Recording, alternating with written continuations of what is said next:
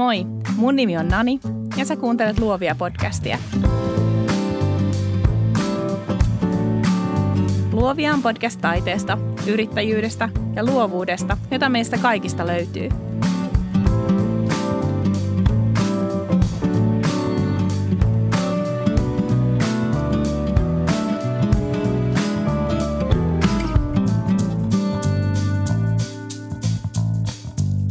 Hei, mä oon Minna Koivisto, ajanhallinnan kouluttaja. Mä opetan ihmisiä hallitsemaan omaa ajankäyttöä paremmin, jotta ne osais toimia tehokkaasti jatkuvien keskeytysten, kiireen ja informaatioähkyn keskellä. Minna Koivisto, tervetuloa Luovia-podcastiin. Kiitos ja lämmin kiitos kutsusta. Hei, sä oot ajanhallinnan ammattilainen. Mikä on sulle itsellesi vaikeinta ajanhallinnassa? No se voi olla se sama, mikä kaikilla muillakin, että pitäisi käyttää enemmän aikaa suunnitteluun. Mm. Ja ehkä just yrittäjyydessä on se haastavuus, että kun kaikki on kiinni itsestä hyvässä ja pahassa, niin se pitää oikeasti ottaa itseään niskasta kiinni, että saa asiat tehtyä. Mm. Ja sen takia mä aina välillä unohdan rakentaa sitä päivärytmiä ja sitten huomaa, että asiat lähtee helpommin hunningolle. Eli sen asian niin kuin tiedostaminen, että käyttää enemmän aikaa siihen suunnitteluun, niin sitä kautta saa asioita tehtyä paremmin. Mitä sä luulet, mistä se johtuu, että me ihmiset joko ei osata suunnitella, tai ei haluta suunnitella, tai ei haluta noudattaa sitä suunnitelmaa? Hyvä kysymys. Siis varmaan, mä en tiedä kuinka paljon meitä opetetaan siihen suunnittelemisen tärkeyteen. Et jos ajattelee, että on erilaisia ratkaisuja, joilla esimerkiksi vaikka aikaa hallitaan tai teknisiä ratkaisuja, niin sehän on aika paljon sitä, että se vaikka asennetaan sun koneelle ja sanotaan, että no niin, että nyt se nopeutti sun työskentelyä. Vaikka tosiasiassa sulla on vasta jotain laitettu koneelle. Eli sit se on vasta ensimmäinen askel. Sitten pitäisi käyttää aikaa siihen, että opetetaan, miten sitä käytetään kunnolla. Ja sen jälkeen vielä kerrataan sitä, otetaan niitä kokemuksia ja sitä kautta rakennetaan siitä semmoinen, että se toimii meille. Eli ehkä siinä voi olla vähän semmoista kulttuurillista, että jotenkin se niin kuin asioiden suunnittelemisen, ennen kuin aletaan tehdä mitään, niin käytetään ehkä vähän liian vähän aikaa. Hmm. Eli oikeastaan sama kuin kaikessa, miten jostain asiasta tulee tapa. Että se pitää pikkuhiljaa rakentaa ja integroida siihen omaan elämään ja omaan päivään. Kyllä, ehdottomasti. Ja tämä on yrittäjille vielä haastavampaa, koska yksi asia, mikä tietysti yrittäjyydessä kiehtoo sen lisäksi, että pääsee toteuttamaan itsensä, on se vapaus, mitä moni lähtee hakemaan. Ja monesti ajatellaan, että vapaus on sitä, että ei ole mitään rutiinia, ei ole mitään, mikä sitoo sut.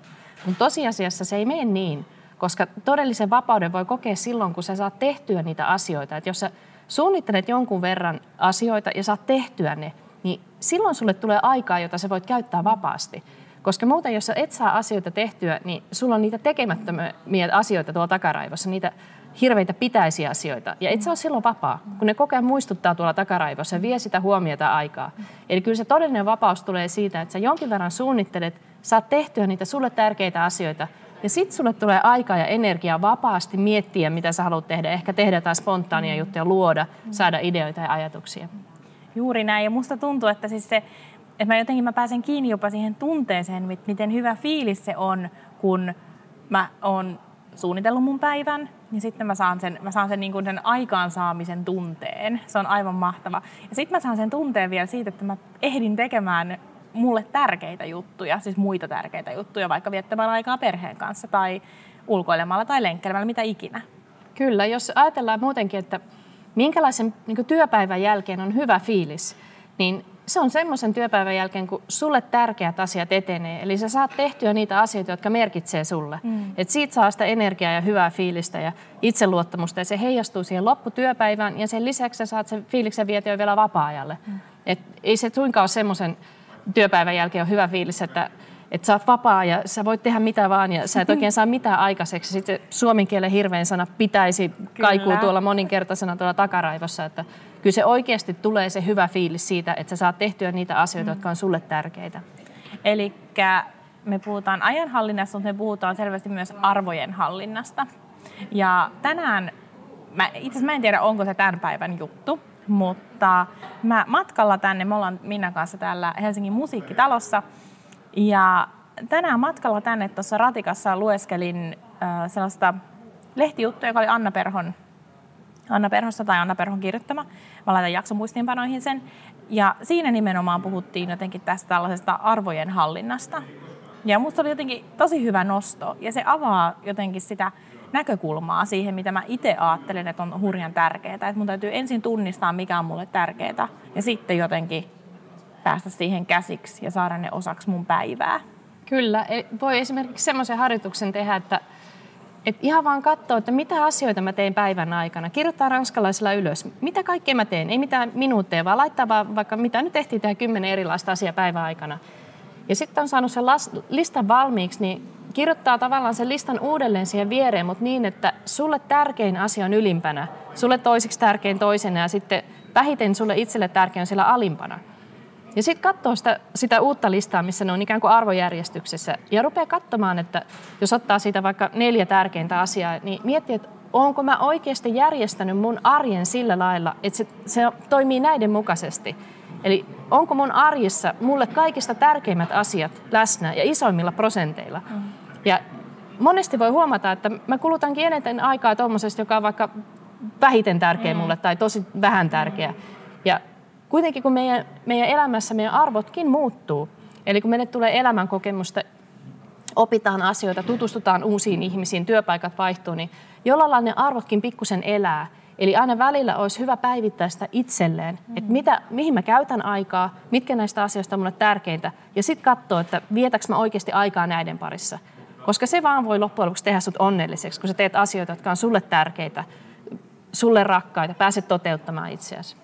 Eli tämä on aika semmoinen konkreettinen vinkki tosiaan siihen, että miten lähtee tutkimaan sitä omaa ajankäyttöään. No sä sanoit, että sun asiakkailla tai meillä ihmisillä suunnitteleminen on se haaste. Mitä muita haasteita sun asiakkailla on niin kuin sen ajanhallinnan suhteen? Mihin sä törmäät? No tietyllä tavalla varmaan, kun asiat, joista mä puhun, niin ei tämä rakettitiedettä, että jollain tasolla ihmiset tietää kaikki nämä asiat, mutta silti sitä muutosta ei tapahdu. Eli se on se niin kuin paradoksi siinä. Ja sen takia kun mä koulutan, niin mä puhun tosi paljon erilaisia esimerkkejä, tarinoita, koska se ei riitä enää se tieto. Siis mehän eletään informaatioähkön aikakautta, että periaatteessa kaikki tieto on melkeinpä saatavissa ilmaiseksi netissä, mutta siltikään ihmiset ei tee sitä muutosta. Eli tarvitaan oivallus. Pitää tulla niin kuin semmoinen lamppu syttyä ja tulla se tunneraita tuonne kehoon, niin silloin on mahdollista saada sitä muutosta aikaiseksi. Mutta sekään ei vielä välttämättä riitä. Että sit sä oot jo pitkällä, kun sulla on se oivallus. Mutta jos ajattelet, että miten monta kertaa sä oot vaikka saanut hyvän idean, ja sit sä ajattelet, että sä teet sen ihan kohta, mutta sä et kirjoita sitä ylös. Ja sitten ehkä päivän päässä sä oot, mikä se oli se hyvä idea, kun sä katos, kun sä et enää muista sitä. Se on kauheata. Viikon päästä sä et enää edes muista, että sulla on hyvää ideaa. Eli miten tärkeää on se, että tavallaan on myös selkeät ohjeet siihen, miten ne oivalletut ja opitut asiat saadaan vietyä käytäntöön. Eli se on, jos pitäisi lyhyesti 2 asiaan tiivistää se, että ihmiset oivaltaa, että okei, näin voi tehdä, mä pystyn parantamaan, mä pystyn hallitsemaan tätä omaa ajankäyttöäni. Ja sitten toinen askel, että sitten on ne selkeät konkreettiset ohjeet vielä sen jälkeenkin, kun se oivalluksen vaikutus on mennyt ohi. Mahtavaa. Mun mielestä tässä ajanhallintakeskustelussa on jotenkin ehkä vähän huvittavaakin sellainen, että on just näitä oppaita ja tapoja ja näin. Ja hirveän voimakkaasti eri kirjoittajat ja eri ihmiset antavat niitä ohjeita, että tee aina päivän tärkein asia ensimmäiseksi. Tai sitten on toisessa kirjassa sanotaan, että varaa 2 tuntia aamusta ja tee silloin kaikki pienet sälähommat, jotta sit voit keskittyä näihin isoihin linjoihin. Tai herää aina 4 ja jumpaa 3 tuntia ja syö appelsiineja. Että on siis hyvin tämmöistä jotenkin ehdotonta se, että mikä on se paras tapa toimia. Miltä tämä susta kuulostaa vai onko sullakin joku oikea ratkaisu siihen, että miten kannattaa se päivä rakentaa? No ihmiset on yksilöllisiä. Mä usein sanon, kun mä menen kouluttamaan, että mä en ole täällä kertomassa teille oikeita vastauksia, vaan mä annan mahdollisimman paljon erilaisia menetelmiä, ideoita, käytäntöjä, joita voi lähteä kokeilemaan, soveltaa, että jos niistä voisi olla apua itselle. Eli Einsteinhan on sanonut, että hulluuden määritelmä on se, että jos sä teet jotain asiaa koko ajan samalla tavalla ja sä odotat eri lopputulosta, Eli jos sä haluat jonkun asian, että se lopputulos olisi erilainen, niin silloin sun pitää tehdä asioita eri lailla. Et usein se ongelma on vaan siinä, että ei oikein tiedetä, mitä tehdä. Et jos ajatellaan, just niin kuin tuossa äsken puhuttiin, että tavallaan kaikki tietohan on helposti saatavissa. Mutta nykyään ihmiset ei sinänsä maksa siitä tiedosta, se ei vielä riitä, vaan ne maksaa siitä helppoudesta ja yksinkertaisuudesta. Ihmiset haluaa selkeitä, yksinkertaisia ratkaisuja ja ohjeita, joita ne voi lähteä testaamaan. Mutta jos sä et tykkää jostain lopputuloksesta, niin sit sun kannattaisi kokeilla jotain muulla tavalla. Mutta se voi olla vaikea, just kun vaikka netti on täynnä oppaita ja kaikilla on ikään kuin se oikea ratkaisu. Mutta ehkä siinä pitää tulla semmoinen tietynlainen samaistuminen, ja et kokee, että okei, mä voin luottaa tuon ihmisen sanaan, mä lähden kokeilemaan tätä. Ja sit sä kokeilet ja joko sä huomaat, että nyt mä löysin uuden paremman tavan toimia, tai sit sä huomasit, että mun tapa oli hyvä, mahtavaa, mä jatkan sillä. Mutta ylipäätänsä, että löytyisi se motivaatio lähteä kokeilemaan jotain ja mitä lähteä kokeilemaan. Et se on just tämä informaatioähkyn aikakauden niin mun mielestä iso haaste. Et se ei ole hyvä. Siis sanotaan, että jos sä et osaa hallita sitä tiedon valtavaa määrää, niin se voi olla jopa haitta, ja usein onkin. Eli se on vaan hyöty silloin, kun sä tiedät, mitä sä teet, ja sä tiedät, mitä sä lähdet soveltamaan, ja sä tiedät, miten sä niitä hommia teet. Eli tää ei enää ole tää aikakausi sitä, että mulla on nyt se ihmeellinen ratkaisu, jota kenelläkään muulla on, ja mä tuun kertomaan sen teille, vaan enemmänkin tavallaan valaa sitä luottoa ihmisiin ja voimaannuttaa niitä, että ne alkaa uskoa siihen, että okei, tässä on yksi selkeä menetelmä, jota mä lähden kokeilemaan.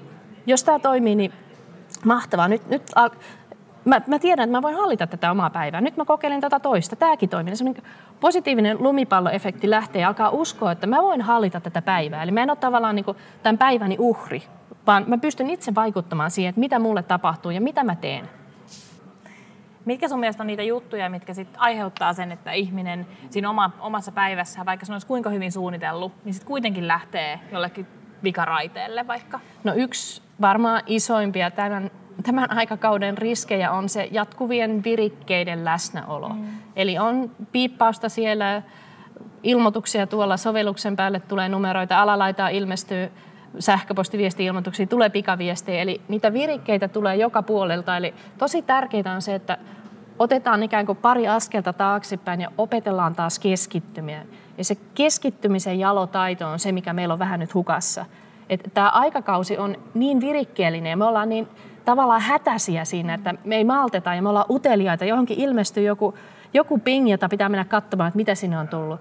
Eli opetellaan keskittymään ja ruvetaan takaamaan itselle taas semmoinen rauhallinen tila, missä oikeasti voi tehdä töitä. Et jos ajatellaan, että sä oot keskittyneessä tilassa ja sitten tulee joku keskeytys, on se vaikka tulee joku viesti tuohon ruutuun ja sitten sä menet katsomaan sitä, niin kun sä tulet takaisin sieltä, niin sulla menee jopa 15-20 minuuttia, että sä pääset takaisin siihen keskittyneeseen tilaan. Ja voi olla, että sä et enää edes tuu sinne, kun sä oot antanut itsellesi luvan keskeyttää.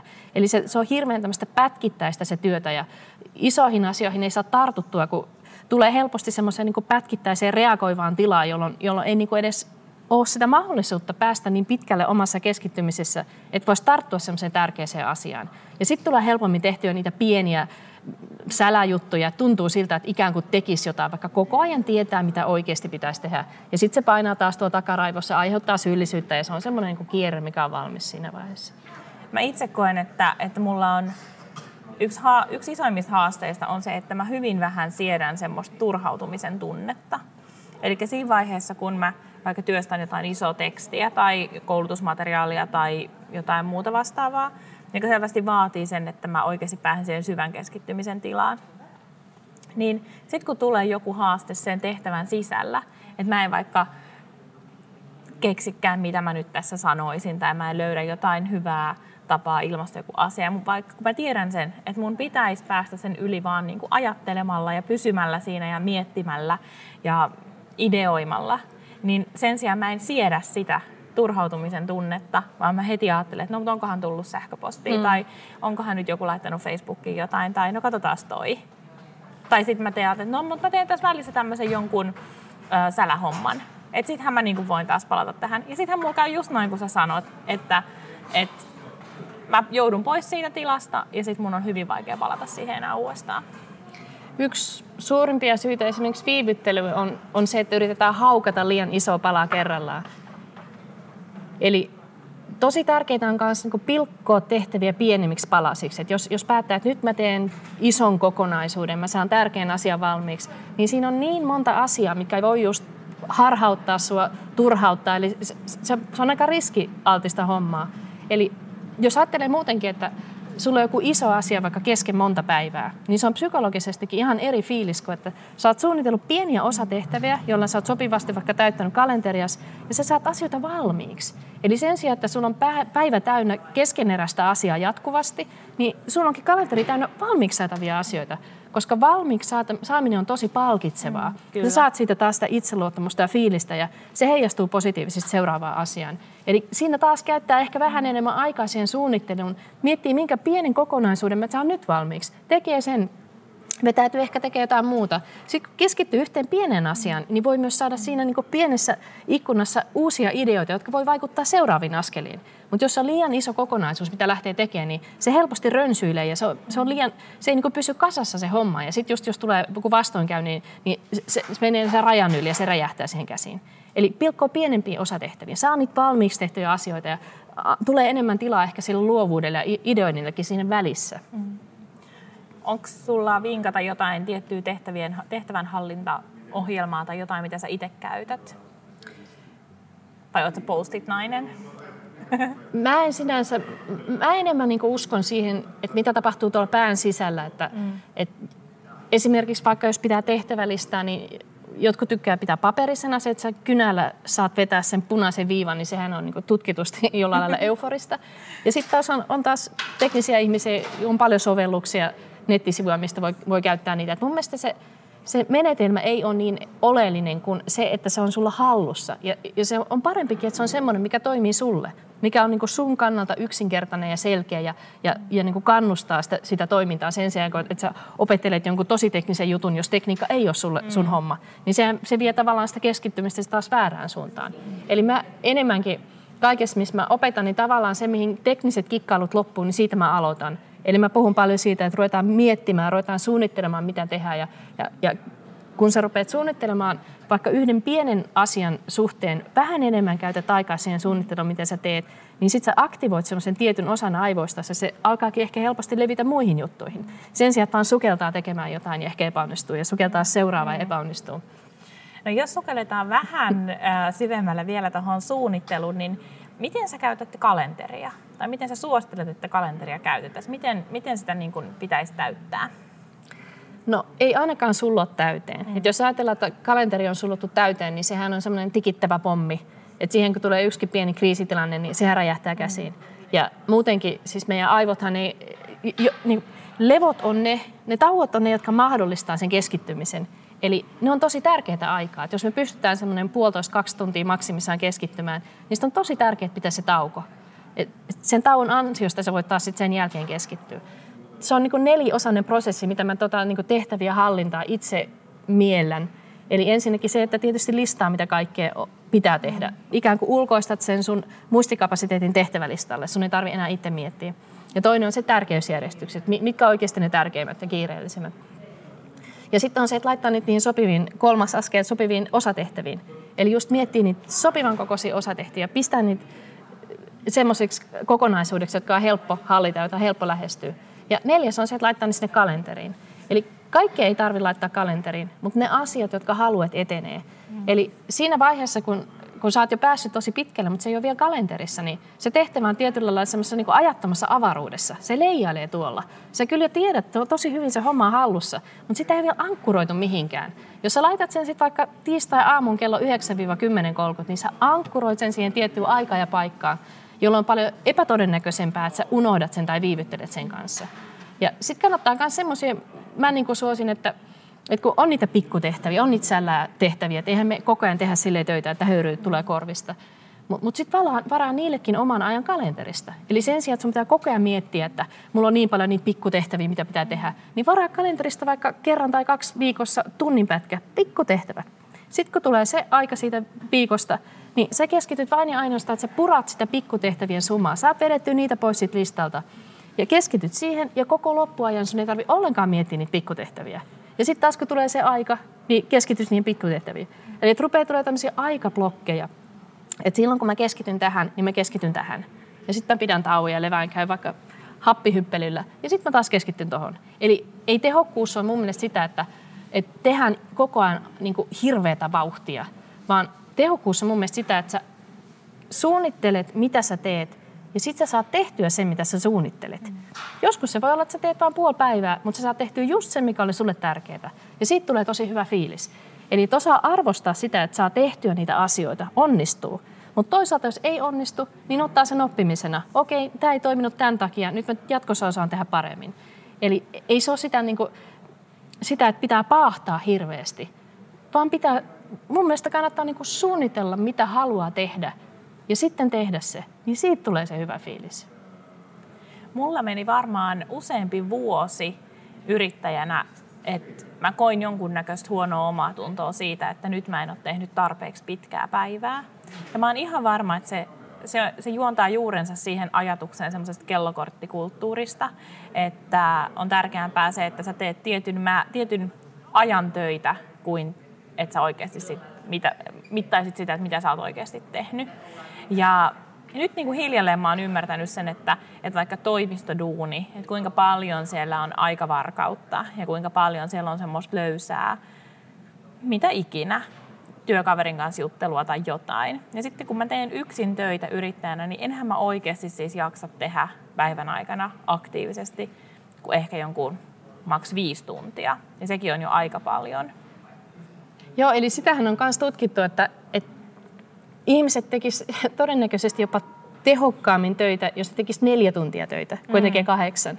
Et siinä 8 on niin paljon sitä niin kuin mahista ja ilmaa ja ei ole sitä pakkoa.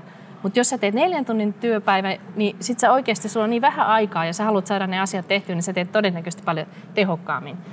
Ja on olemassa semmoinen ikään kuin laki, että työ tuppaa viemään sen ajan, mitä siihen vaaditaan tai mitä sille annetaan. Eli sanotaan, että jos sä saat vaikka jonkun tehtävän, että kirjoita vaikka joku A4 kokoinen artikkeli jostain aiheesta, että sulla on viikko aikaa, niin sitten se todennäköisesti vie sen viikon. Mutta sitten jos sulle sanotaan, että tee se sama tehtävä ja sulla on päiväaikaa, niin se vie sen päivän. Eli tehtävillä on taipumus viedä se määrä aikaa, mitä niille varataan.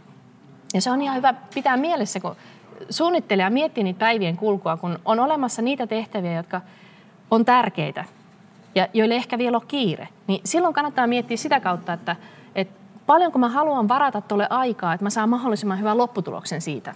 Kun mulla on sitä aikaa ja mulla on sitä energiaa siihen olemassa. Ja sitten toisaalta on niitä asioita, jotka ei ehkä ole niin kiireisiä itselle tärkeitä, että se on vaan parempi, että ne pitää hoitaa pois. Niin sitten päättää, että mikä on se aikamäärä, mitä mä oon valmis uhraamaan tohon. Ja sitten todennäköisesti se on se aika, mikä siihen menee. Eli ei ole vaan jotain, jota sä teet joka päivä ja pitäisi ja lykkäät, vaan päätät, että toi on semmoinen nopea asia, mikä mun pitää vaan hoitaa pois alta. Mä varaan siihen nyt tunnin. Tunnissa mä sen teen. Ja sit sä saat sen todennäköisesti tunnissa tehtyä. Eli se on semmoista pientä kurinalaisuutta siihen. Ja se ei taaskaan tarkoita, että periaatteessa tarvii tehdä yhtään enemmän. Että loppujen lopuksi sitä tekee vähemmän. Kun käyttää sitä aikaa vähän siihen suunnittelemaan, miettii, että tunnissa mä teen ton ja tunnissa se on tehty. Ja sitten on vapaa ja hyvä fiilis sen jälkeen. Sen sijaan, että vaikka viikon ajan koko ajan lykkää sitä miettiä, että pitäisi tehdä. Eli pieni suunnittelu, pieni itsekuri, niin yhtäkkiä tuleekin enemmän energiaa ja enemmän aikaa. Mutta miten tota itsekuria voi treenata? Sehän on se, että vaikka meillä olisi kuinka hienot suunnitelmat, niin jokuhan siinä on, mikä ikään kuin... No itse asiassa mun yksi kollega ihmetteli, tai me ollaan useamman kerran puhuttu siitä, kun mä kirjoitan aina kuulakärkikynällä. Tai no, mulla ei ole enää paperikalenteri, mutta silloin kun mulla oli, mä kirjoitin aina kuulakärkikynällä kaikki asiat sinne, että ne on sitten siellä kalenterissa. Ja hän sitä niin kovasti ihmetteli, että kun hän laittaa aina lyijykynällä, niin ne voi aina sitten muuttaa ja ottaa pois. Ja me päädyttiin tähän keskusteluun siis semmoisissa tilanteissa, kun me oltiin järjestämässä jotain, ikään kuin yrittäjien jotain, että me mennään kahville tai mennään lounalle ja näin. Ja sitten iso osa porukasta aina peru, ja me oltiin siellä kahdestaan. Ja siinä mä niinku rupesin miettimään tätä, että mä todella niinku jotenkin jossain elämäni vaiheessa on oppinut sellaisen ajatuksen, että kun mä sovin jotain, niin ikään kuin kun mä laitan sen sinne kalenteriin, mä oon sitoutunut tulemaan paikalle. Jolloin okei, prioriteetit, totta kai mä ymmärrän sen hyvin, että jos on vaikka tosi vähän duunia ja sit saa keikan, niin sit silloin ottaa sen keikan versus, että menee kollegojen kanssa lounaalle. Mä ymmärrän sen niinku ajatuksena.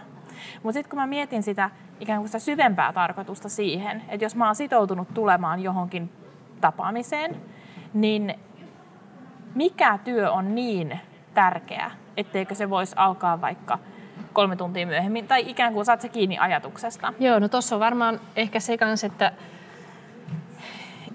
ilmanen ei vaan toimi. Tai jos sä vaikka ostat jonkun verkkokurssin ja maksat siitä vaikka 100 €, niin sitten sun niinku ikään kuin motivaatio sen tekemiseen on isompana, koska sä oot nyt uhrannut siihen rahaa. Ja jos sä saat sen saman kurssin ilmaiseksi jostain kylkiäisenä, niin sitten se on vähän niin kuin ilmanen, että se on vaan, mieli toimii niin, että sitten ehkä ei tule niin tehtyä, kun ei se mitään maksanutkaan, ei se ole mitään muuta pois. Niin, ja tuossa sama tietyllä tavalla tuommoisessa se esimerkki, minkä annoit, että ne ihmiset, jotka vaan käy jossain, eikä ole tottunut siihen, että ne on vastuussa, että ne järjestää, ne näkee aikaa ja vaivaa siihen, että ne tekee sitä, vaan ne vaan niin kuin käy jossain, vierailee, niin se on niin semmoinen, että ei ole sitä sitoutumista, ei ole sitä tunnetta, että tämä on mulle tärkeä, mä haluan pitää tästä kiinni. Eli sen takia just tuommoisessa toiminnassa olisi hyvä, että se niin kuin vaihtuisi se, kuka on vastuussa, että ihmiset oppisivat siihen, että okei, nyt mä tiedän, että joku on tehnyt paljon vaivaa, nähnyt aikaa vaivaa, että ihmiset pääsee tänne, että ei pitää sitä ikään kuin itsestäänselvyytenä. Ja siis mä vähän huvittaa se, että tämä kuulosti vähän siltä, että ne ei tullut meidän järkkäämään juttu, että joku muu asia oli tärkeämpää, mutta siis pointtini oli juurikin se, että ikään kuin se olipa vaikka niinku, siis niin, no että vaan ikään kuin sitoutuu, että kuinka siis se kalenterin täyttäminen myös sitouttaa johonkin tapaamiseen. Joo, no sitten on kans, että jos ajattelee työelämässä, että jos ylhäältä tiputetaan jotain ohjeita, niin nehän vähän tuppaa sille ponnata pois eikä tartu niin hyvin. Mutta ihmiset yleensä sitoutuu parhaiten semmoisia asioita, jotka ne ensinnäkin ymmärtää ja toiseksi joita ne on mukana luomassa. Eli jos on semmoinen asia, mitä ne ymmärtää, mikä on tärkeää, niin ollaan pitkällä. Ja sitten jos ne on mukana luomassa niitä periaatteita, no yhdessä niin kuin luo sen, miten toimi, sopii kaikki keskenään, niin silloin se sitoutuminen on ihan erilaista. Kun et vaan näkee jonkun, mihin voisi mennä, ehkä laittaa kalenteria, ei se ole silleen tärkeä, ei mitään tunneraitaa jää siitä, eikä se ole millään lailla niin kuin kosketa itseään. Joo. Eli me oltiin vaan prioriteettiasteikossa vähän matalammalla, mutta se on ihan ok. Mitä sä luulet sitten, että onko useimmiten kyse oikeasta kiireestä vai kiireen tunteesta? Mä olen sitä mieltä, että on olemassa kahdenlaista kiirettä. Että on semmoista kiirettä, joka johtuu huonosta organisoinnista, semmoista sähläämistä ja häsäämistä, ympäri juoksemista. Ja sitten toisaalta on olemassa semmoista kiirettä, kun on oikeasti paljon tai liikaa töitä. Ja kun sä opit hallitsemaan sitä sun aikaa ja sun työpäivää paremmin, niin silloin sä opit erottamaan noin kaksi kiirettä toisistaan. Ja silloin sitä ensimmäistä kiirettä yleensä enää tule. Eli me ei olla synnytty kiireen kanssa. Et kiire on semmoinen asia, mitä me ollaan opittu ja omaksuttu tässä matkan varrella.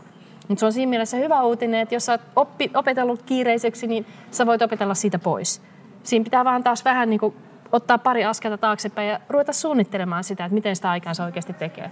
Et kun on tätä virikemaailmaa ja koko ajan piippailee joka puolella, sitten on tätä informaatioähkyä, niin se ei välttämättä enää niin helposti mene, ellei sä oikeasti keskity siihen. Eli pitää pikkusen, kannattaa käyttää aikaa siihen, että vähän kun suunnittelet sitä, miten sä toimit ylipäätänsä töissä ja miksei elämässä ylipäätänsäkin.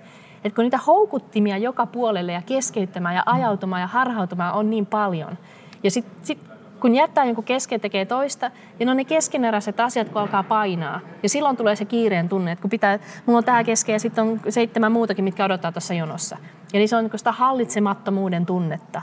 Ja sitä vastaan pystyy alkaa taistelemaan sillä, että rupeaa hallitsemaan paremmin sitä.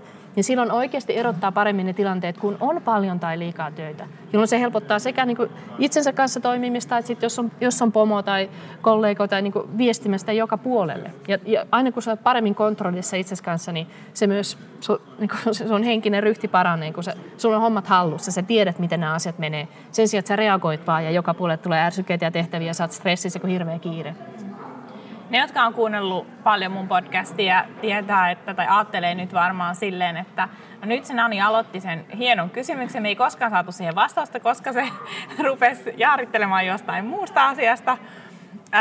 Mun kysymyshän oli alun perin se, johon sä hyvin nyt tässä niin toit hienon aasinsillan, että miten sitä kurinalaisuutta voi sitten treenata. Mä just mietin, että vastaanko mä siihen vielä perään, koska mä muistin sen, mutta sitten meni eteenpäin. Joo, eli mä sanoisin, että Pistä niitä asioita kalenteriin. Ei kannata haukata liian iso palaa. Kokeile vaikka pienillä asioilla. Et jos ylipäätänsä sä oot suunnitellut, nyt sulla on nyt se tehtävä ja se on tärkeä ja sä oot tehnyt sopivan kokoisen osatehtävän. Sä pistät sen sinne kalenteriin.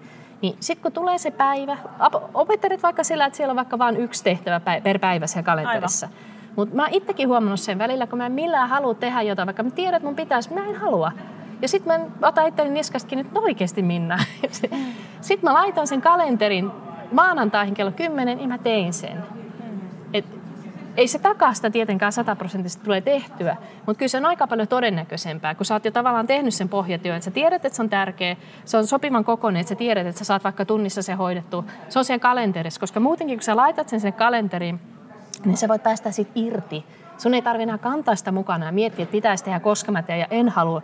Oikeastaan sä voit siinä vaiheessa unohtaa sen koko homman. Ja sitten kun se tulee siellä kalenterissa, niin sitten annat sen tunnin siihen, teet sen ja se on hoidettu pois. Eli loppujen lopuksi sun vapautuu taas paljon aikaa ja energiaa. Ja yksi tapa kans, mitä voi ikään kuin käyttää itsensä motivoimiseen ja hyvään fiiliksen ylläpitämiseen on, että jos nyt pitää tehtävälistaa, niin saattaa olla, että sitten ei kaikkea saanutkaan vaikka tehtyä tänään, mitä olisi halunnut. Ja sitten tulee semmoinen olo, että voi vitsi, että toi yksi jäi kesken ja ei olekaan ehkä hyvä fiilis päivän jälkeen. Mutta voikin päivän jälkeen, työpäivän jälkeen pitää tehty kalenteria. Eli monesti me ei huomata, miten paljon me ollaankin saatu päivän aikana aikaiseksi, kun joku jää kesken, minkä on sanonut tehdä. Eli kun päivä loppuu, varaa siihen muutaman minuutin, kirjoittaa ranskalaisilla, mitä mä oon tehty. Ne voi olla pieniäkin asioita, joilla on merkitys. Ja sitten huomaa, että ai että, oikeasti mä sainkin tänään tosi paljon aikaiseksi. Ja sitten tuleekin ikään kuin se hyvä, positiivinen fiilis siihen loppuun. Ja sen hyvän fiiliksen saa sitten taas vapaa-ajalle ja sitten saa sillä hyvällä fiiliksellä sen seuraavan päivän aloitettua. Eli semmoisia pieniä kikkoja, millä mieltä voi vähän niin kuin, ei nyt huijata, mutta ohjata sinne positiivisempaan suuntaan. Eli kerrota niitä hyviä asioita, mitä oli tehty. Ja aloittaa maltilla. Ei, et jos on nyt ollut itsekoden kanssa ongelmia, että nyt mä laitan ihan täyteisen kalenteria epäonnistuin, eli en mä pysty, mä en osaa. Vaan aloittaa rauhassa. Laittaa vaikka joka päivään yhden asian, mitä oikeasti haluaisi tehtyä. Ja sitten päivän päätteeksi katsoo, että jes, mä sain tehtyä. Käyttää siihen aikaa vähän niin kuin psyykkaa ja palkitsee itsensä ja tulee se hyvä fiilis. Ja sitten seuraavana päivänä se on ehkä pikkusen helpompi taas tehdä se ja taas se hyvä fiilis, se on taas pikkusen helpompi. Ja sitten pari viikon kuluttua voi laittaa vaikka 2 tehtävää sinne kalenteriin. Että ehkä sitä kautta palkitsemista, kertaamista, niin kuin itselle toteamista, että olen tehnyt pienin askelin aloittamisen rima alas ja sitä kautta niin kuin vauhtiin. Musta tuntuu, että tästä mä puhuin viime Luovia jaksossa ikään kuin tavoitteiden suhteen, että kun me hirveän harvoin jotenkin pysähytään ja katsotaan, että mitä me ollaan saatu aikaiseksi, koska etenkin kun tekee yksin töitä, niin on koko ajan vaan sen jotenkin oman mielenmaisemansa kanssa ja ajattelee, että no eihän tää nyt mun yritys on mihinkään tästä joko kasvanut tai muuttunut tai mitä ikinä haluaakaan, että on tapahtunut. Ja sitten kun pysähtyy katsomaan, niin sitten huomaa, että okei, no että kyllä esimerkiksi mä nyt vaikka, että kyllä mä tässä 7 vuodessa onkin nyt sitten tullut aika pitkän matkan ja mitä kaikkea siihen on mahtunut ja mitä on oppinut. Mutta ihan samahan se tosiaan on sitten myös ajanhallinnassa. Kyllä, ja se on just se haaste yksinyrittäjällä, kun ei tule sitä palautetta. Ja se on kaikki itsestä kiinni ja me ollaan usein aika itsekriittisiä, että ne vähän unohtuu ne asiat, jotka sai tehtyä, mutta sitten se yksi, joka meni pieleen, niin se ei kyllä unohdu niin helposti. Eli niin kuin sanotaan, että ihminen helposti yliarvioi sen, mitä se voi saada aikaiseksi vuodessa, mutta aliarvioi sen, mitä voi saada aikaiseksi 3 vuodessa. Eli niin kuin yrittäjä, sehän nyt on kuitenkin semmoinen polku, mikä useimmiten vie vähän aikaa, että siihen pääsee sitten oikeasti löytää sen oman äänen, oman suunnan, niin aina välillä, vaikka sitten kerran vuodessa oikein varaa siihen aikaan, että pysähtyy katsomaan, miten paljon on mennyt eteenpäin.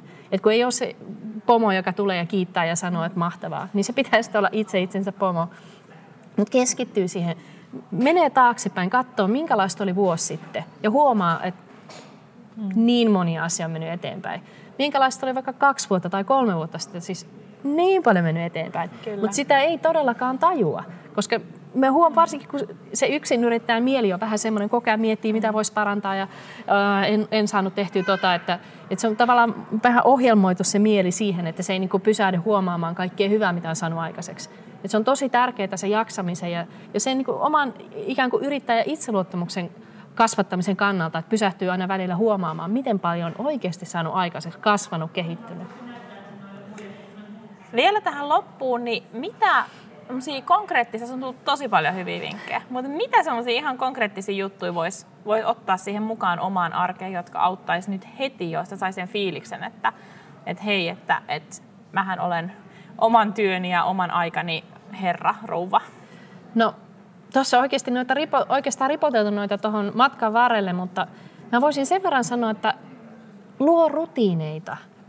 On pystytty tutkimaan, että ihmisillä on rajallinen määrä tahdonvoimaa joka päivä. Ja jokaisesta päätöksestä, mitä sä teet, niistä tahdonvoimaa kuluu. Eli päätöksen tekeminen kuluttaa henkistä energiaa ja sitten sitä kuluu sitä tahdonvoimaa. Eli me niin herätään aamulla tahdonvoimapankki täynnä. Jokaisesta päätöksestä, mitä me tehdään, niistä kuluu sitä tahdonvoimaa.